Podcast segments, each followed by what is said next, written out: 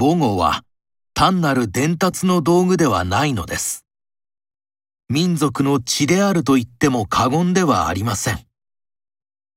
日本語を失って初めてその価値に気づくなどという愚かなことを私たちはしてはいけないのです。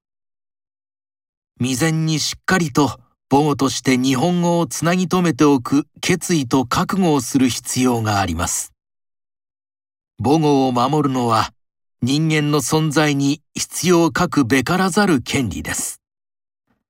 世界共通語である英語は母語を確保した上で効率よく学んでいく必要のある言語なのです。